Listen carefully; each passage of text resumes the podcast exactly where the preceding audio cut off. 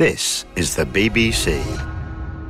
This podcast is supported by advertising outside the UK. Hello, good afternoon. Your thoughts were dominated today, according to our phones since midday, by prisons, the church and Brexit. Have you worked in or had experience of any of Britain's prisons? Of course, the prison officers are so concerned that we saw this protest action this week, concerned about the state of our prisons. The government said any action along those lines was illegal. What's your view? Maybe you've an experience specifically from within one of Britain's prisons. The morality of the Church of England, that's been called into question over its investments in Amazon, revealed after the Archbishop of Canterbury sharply criticised the company's tax dealings. So do get in touch on that issue of church and politics. And of course, Brexit, there's the question of the land border on the island of Ireland. Question about whether it can be solved with technology. Do you, for example, transport products between Norway or Sweden or Switzerland and Germany? How does it work? What are future trade deals as well? How quickly can they be secured? And there was that question at the end of the programme about Serena Williams' recent behaviour. Was it in some respects overdue? 03700 100 444. That's the phone number. The email address any.answers@bbc.co.uk, or you can tweet using the hashtag BBCAQ. We start in our prisons with Patrick Edwards in Hull. Patrick, good afternoon. Afternoon, Julian. What's your experience in our prisons? I was an officer for 16 years. I left many years ago, but I still got many friends who are still in the prison service. I was incensed when I heard, I think it was Vera Hobhouse, made the point that prison officers signed up for a no-strike agreement, and that is just wrong because it was forced on them by a court. When the government had them reclassified as constables, this was 20-odd years ago. And it's still the law, though, isn't it, Patrick? It is still the law, but what that created was a lot of frustration amongst officers. And since there was no no-strike agreement, there was no compensation given to officers at the time, so there's a lot of frustration there. And they've had years and years of pay freezes. I went 6 years without a pay rise. They've been through it all over again over the last few years since 2009 to 2010. And what has that resulted in? Record levels of turnover of prison officers. You've got, unfortunately, officers succumbing to temptation and smuggling into jails. The calibre of staff is not as good as it was. This is a symptom of low pay. And, of course, the regimes are affected as well. We're trying to do everything on the cheap and hoping for the best. And this is another example. This is another example of that in the prison service. And we saw the frustration boil over yesterday. Staff are concerned about safety within the jails, and I fully support them. In which case, what do you say the answer could be here? Well, where the money's going to come from, I don't know. So it is about money principally, or are there other aspects to this? Well, the majority of a budget of a prison is the staff. And if you don't invest in the staff, you're not investing in the prison. If 99.9% of prisoners will eventually come out back on the streets into the society that we live in, and if we want them to come out as well equipped as possible to return to society and not be committing further crimes, we need to have good regimes, lots of good stuff to do for them in there, and lots of learning and jobs, etc., etc. And you need staff to do it, and you need to pay officers a decent level of wage so you get the right calibre of staff to deliver what we're hoping for. The other issue raised, of course, and several of the panellists on the programme raised this, was the wider point, and this is not necessarily in the gift of prison officers, but whether or not as a society we are sending too many people to prison and often sending people for very short sentences where they realistically can't be rehabilitated in any meaningful way. I would agree with that. I worked on a young offenders wing for many years. I saw very scared, almost children, as young as 15 when I started. It was raised to 17 eventually. You had 17-year-olds coming into jails. They were very scared. They were sent there sometimes for very good reasons, but many of them were very frightened of what they were getting into, and eventually they got comfortable with the surroundings, they got to know the other prisoners, and it is to some degree a learning school. They get institutionalised, and the short-term sentences, the 3 months, the 6 months, I don't really think they serve a lot of purpose. Okay, Patrick, thank you very much for kicking us off. I'm reading some tweets. It's the government's policy of outsourcing services and running them on the cheap for profit that's putting prison officers' lives at risk, says Judy Ann. Recent reports, says Stephanie, indicate that the majority of the prison estate is not being run in a manner that aids rehabilitation and may actually be making problems worse. Rory Stewart, that's the prisons minister, should be lobbying for more money, she says. An email that came in a while ago, Simon says the situation within our prisons is much worse than we are led to believe. I have friends and families working in the prison service, and every day they return physically unscathed is a relief. The panellist, when answering who suggested that austerity should end soon, is a disgrace, because we're about to enter a much worse period when the true cost of Brexit hits all our infrastructure, including prisons, says Simon. That latter point we may return to. Jane, I know this is not your real name because you wanted to remain anonymous, but thank you for calling. What do you want to say? The biggest problem that our prisons face is the lack of funds for the staff. The money is being spent in the wrong direction. So many experienced staff have left, and they're being replaced by, they're trying to recruit 18-year-olds who walk into a prison with no life experience, do a few weeks training, and then the first sign of trouble, they fold. Go back to what you said about the money being spent in the wrong direction. What do you mean? Well, the government, because of the shortage of prison officers, a lot of prisons are having to staff their prisons by detached duty. So, therefore, off-duty prison officers from other prisons are being sent to another prison to make up the staff number. The cost is phenomenal. You have their travel expenses, you have hotels, you have car hire. To send an officer there, which probably amounts to 2 or 3 times the prison officer's salary, and they're being sent, they are burning themselves out because they're doing detached duties on days off. They're going into prisons where they don't know the layout, they don't know the prisoners' mentality and or personalities, if you like. If this is to an extent about money, and Patrick acknowledged that in the previous conversation I had, how do you persuade the British public, given that money is tight, that more money, more of their taxpayers' money, needs to be spent on prisons and prison officers and the well-being of prisoners? Because you know as well as I do that that's not necessarily at the top of people's pecking orders, if I can put it like that. Yeah, but the action yesterday, I mean, it wasn't a strike. It was a protest meeting. Prison officers are very vulnerable. They have an awful experience. I mean, there is barely a week when the member of my family that is a prison officer doesn't get excrement or urine thrown over them. They're not treated with sort of any respect, with any backup. A lot of the governor's hands are tied, and the government says, well, you can't strike, you can't do this, you can't do that. But why don't they come up with a solution where the experienced prison officers are given some support? Well, we'll see what the prisons minister has to say, because he's new in the job and he was praised in the programme. That's Rory Stewart, is coming up with some new ideas. Maybe he will. Jane, thank you for the call. Robert Birch, not your real name either, I know. Tell us your situation and your interest in this subject. Yeah, hi, thanks very much. Well, I've just spent nearly 2 years in prison.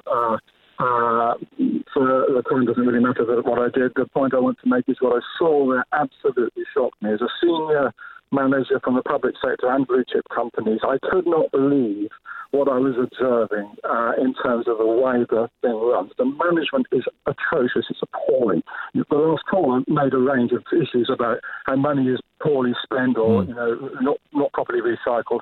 But it is incredible that the leadership in the prison service is just atrocious. No wonder, therefore, that the guys on the front line, I certainly wouldn't support them striking, but they don't know what their role is. They don't know from day to day what they're meant to be doing.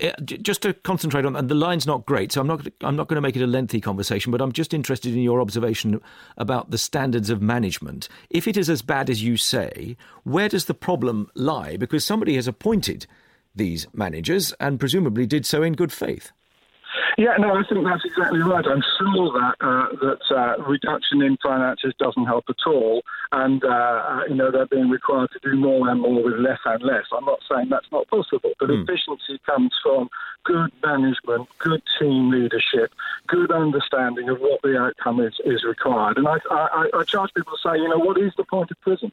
In reality, can we get a common understanding of what it is? I don't think we do. I don't think we understand exactly what the point of prison is in reality. Okay. And therefore, it's very difficult for those guys who are trying to run it efficiently to make that happen. Thank you. The idea that there's some form of rehabilitation going on is farcical. It's completely farcical, truthfully. Thank you very much for the call. Keith Parkins writes, had the prison officers not walked out, society would not be aware of the dire state of our prisons, which is clearly true to an extent that we're talking about it today, when otherwise we wouldn't be. Paul says, are prison officers, police, army, etc., given a fair, independent and satisfactory way to deal with grievances and problems? If they are told not to strike, they are as entitled as anyone else to effective solutions. Don says, note that MPs gave themselves an independent pay review body, and when this recommended a substantial pay rise, they were obliged to award it to themselves against their will. Not so when it was police, army, etc. And a very simple message from Mission on Twitter, prison officers deserve better. Sue Olds on the line. Sue, good afternoon. What did you want to say? Oh, hello, yes. Hi. I listened to all the stuff that's been going on and all about the prison, the protest by the officers. And they were, as far as I can make out, they were driven to it because nobody was listening to them. The government and people who could do something just didn't seem to be taking any notice, showing any concern for what those poor people have to face in prison, in their job as prison officers. And I did actually hear one of them challenge somebody I don't know who, on the radio yesterday, saying, well, what would people have us do? OK, Sue, thank you for the point. That echoes what Keith Parkin said a moment ago, as I say, about had they not walked out, people wouldn't know about it. Jal Framji's in Wilmslow in Cheshire. Go ahead, Jal, good afternoon. Hello there, good afternoon, Julian. In the UK prisons, there'll always be problems unless you clean up the criminal justice system, where lawyers can earn 3 times the money to send an innocent person to prison than to let the innocent person go free. Now, prison officers were right to walk out. They're on the receiving end of unprecedented violence and near-daily attacks. Justice Secretary David Gauke said that the action was wrong and irresponsible. What is wrong and irresponsible is cutting prison officers by 7,000. Go back to your previous... Farming out contracts to private firms incapable of running jails and leaving staff at risk of violence and abuse. Certainly the private company issue has cropped up on this programme before. Go back to your point about sending innocent people to prison, because what are you basing that on? I've spoken to many young people who were in the wrong place at the wrong time. They get prosecuted and they get to court. And when they get to court, the lawyers will deny them the right to give evidence under oath, with the result that they get a custodial sentence. And why is that relevant to the situation prison officers find themselves in? Yes, because the prisons are full of the wrong... You see, a lot of people are institutionalized, and they end up in prison because the local services can't, social services can't deal with these people. So they end up in prison. The violence erupts because innocent people who end up in prison, they can't get a job or anything. They obviously get violent. Okay. Jal, thank you very much for the call. There's a lot more money to be made in incarceration, says Craig Hall, than there is in youth services, which would reduce prison numbers. Another point made during the programme, I think it was by Vera Hobhouse, was talking about people with mental health issues who end up in prison, which in her view was wrong. John Ingram's in Feltham. John, good afternoon. Good afternoon. You can tell that obviously our problems is because of our 100% retribution system. I've been in a Denmark high security male prison as a guest. And they really have rooms rather than cells. Nearly 50% of the prison officers are female. They make their own meals. They've got a kitchen and they make their own meals. And I was there around lunchtime. I saw in the kitchen that a prisoner was cutting up vegetables with a knife and a pot had boiling water in it. I said to the prison officer, are you not scared about that? And she said, no, because we respect them and therefore they respect us. And this is just, not worried at all. Just to be clear, this is a high security prison you're describing, so people inside that prison would have committed some very serious, in some cases, violent crimes.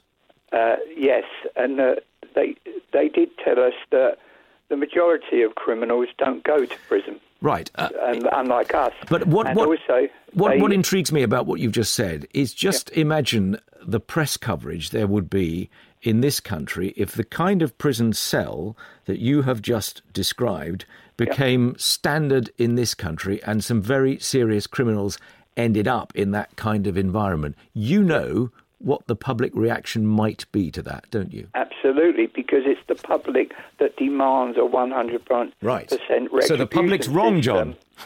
Maybe. Yeah. Is that what you're suggesting? Yeah, but Denmark has a 100% repatriation system. Mm. They have the lowest crime per person in Europe, lowest price prison system in Europe.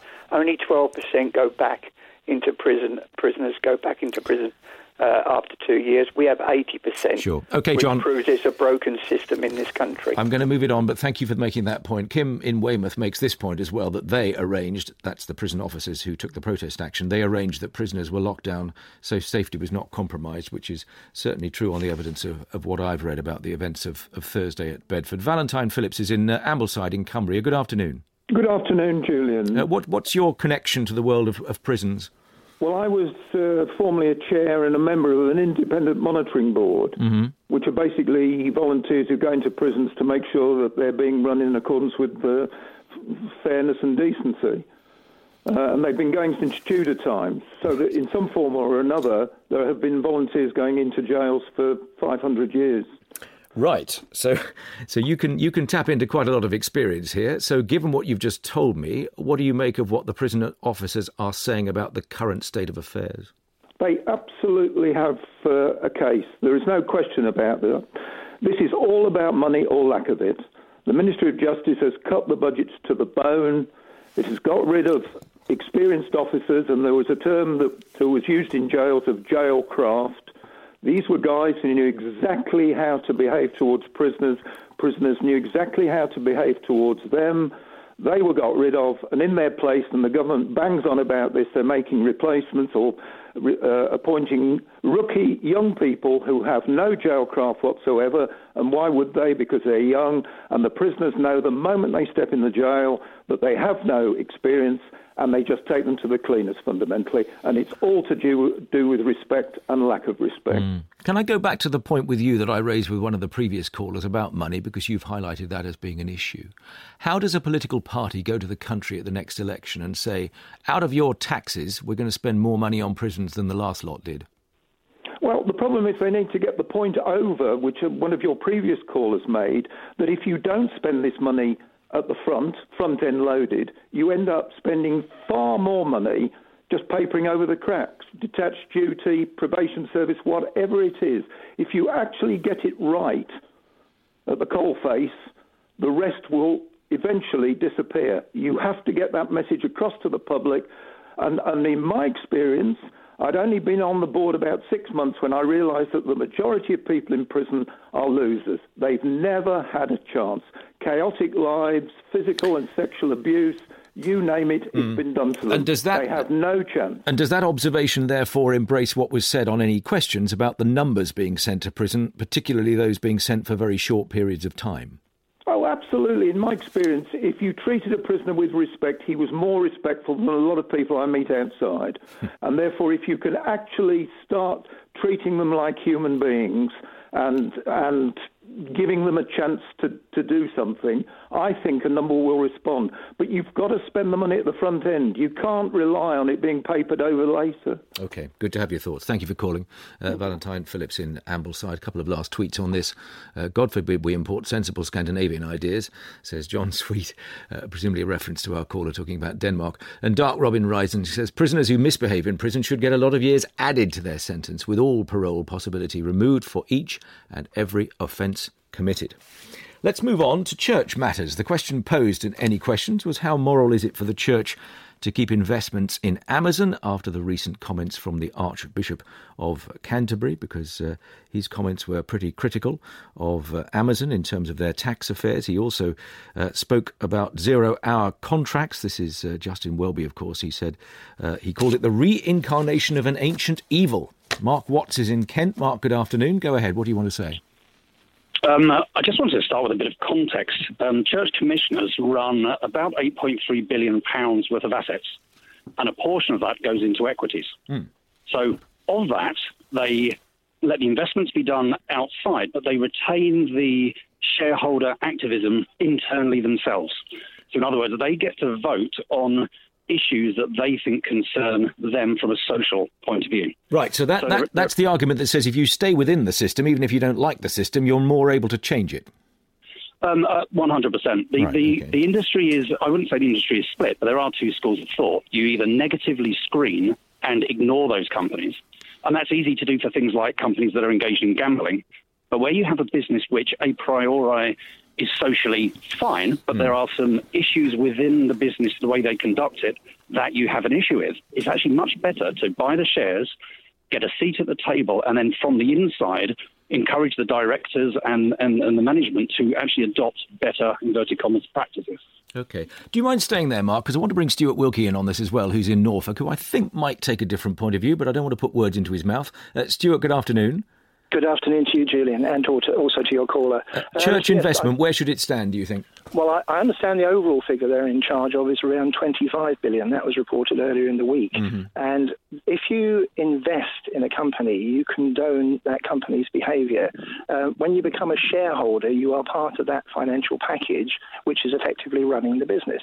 Now, there's two elements of this. One is that if you have that situation, the first problem they have is a conflict of interest in the House of Lords, which is that you have Lords Spiritual who are voting on matters of tax avoidance, and they would need to recuse themselves immediately with such a conflict of interest if they're investing in a company that's involved in tax avoidance.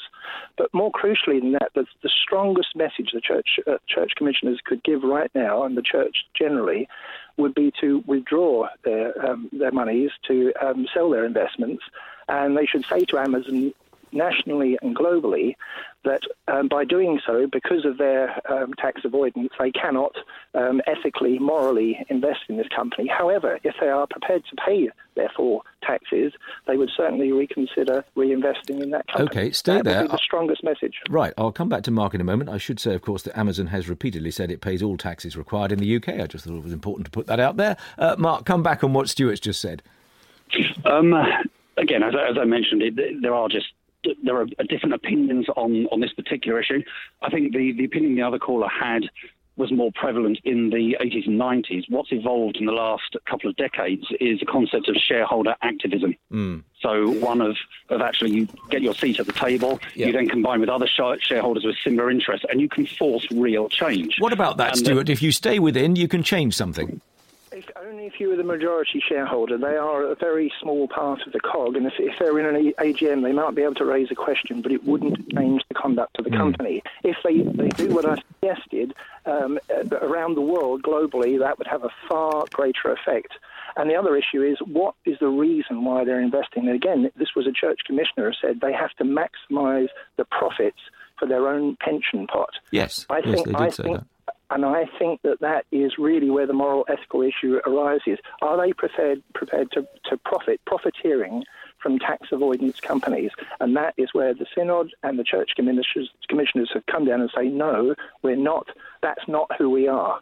And I think that the churchgoers, although I don't wish to make the church lose money, churchgoers should, with their own footfall tomorrow, make a stand on this. Do you really wish for your church to invest in tax avoidance companies? Right. The caller Mark suggested that it was socially okay. Yeah. How is it socially okay to be a tax avoider? Okay. Thank you both very much for engaging with that. A statement from the C of E said it considered the most effective way to seek change was to be, quote, in the room with these companies as a shareholder, which harks back to what you were both saying. Some tweets, utterly stupid to say the church should keep out of politics, says Anne. If you're a Christian, you have to be involved.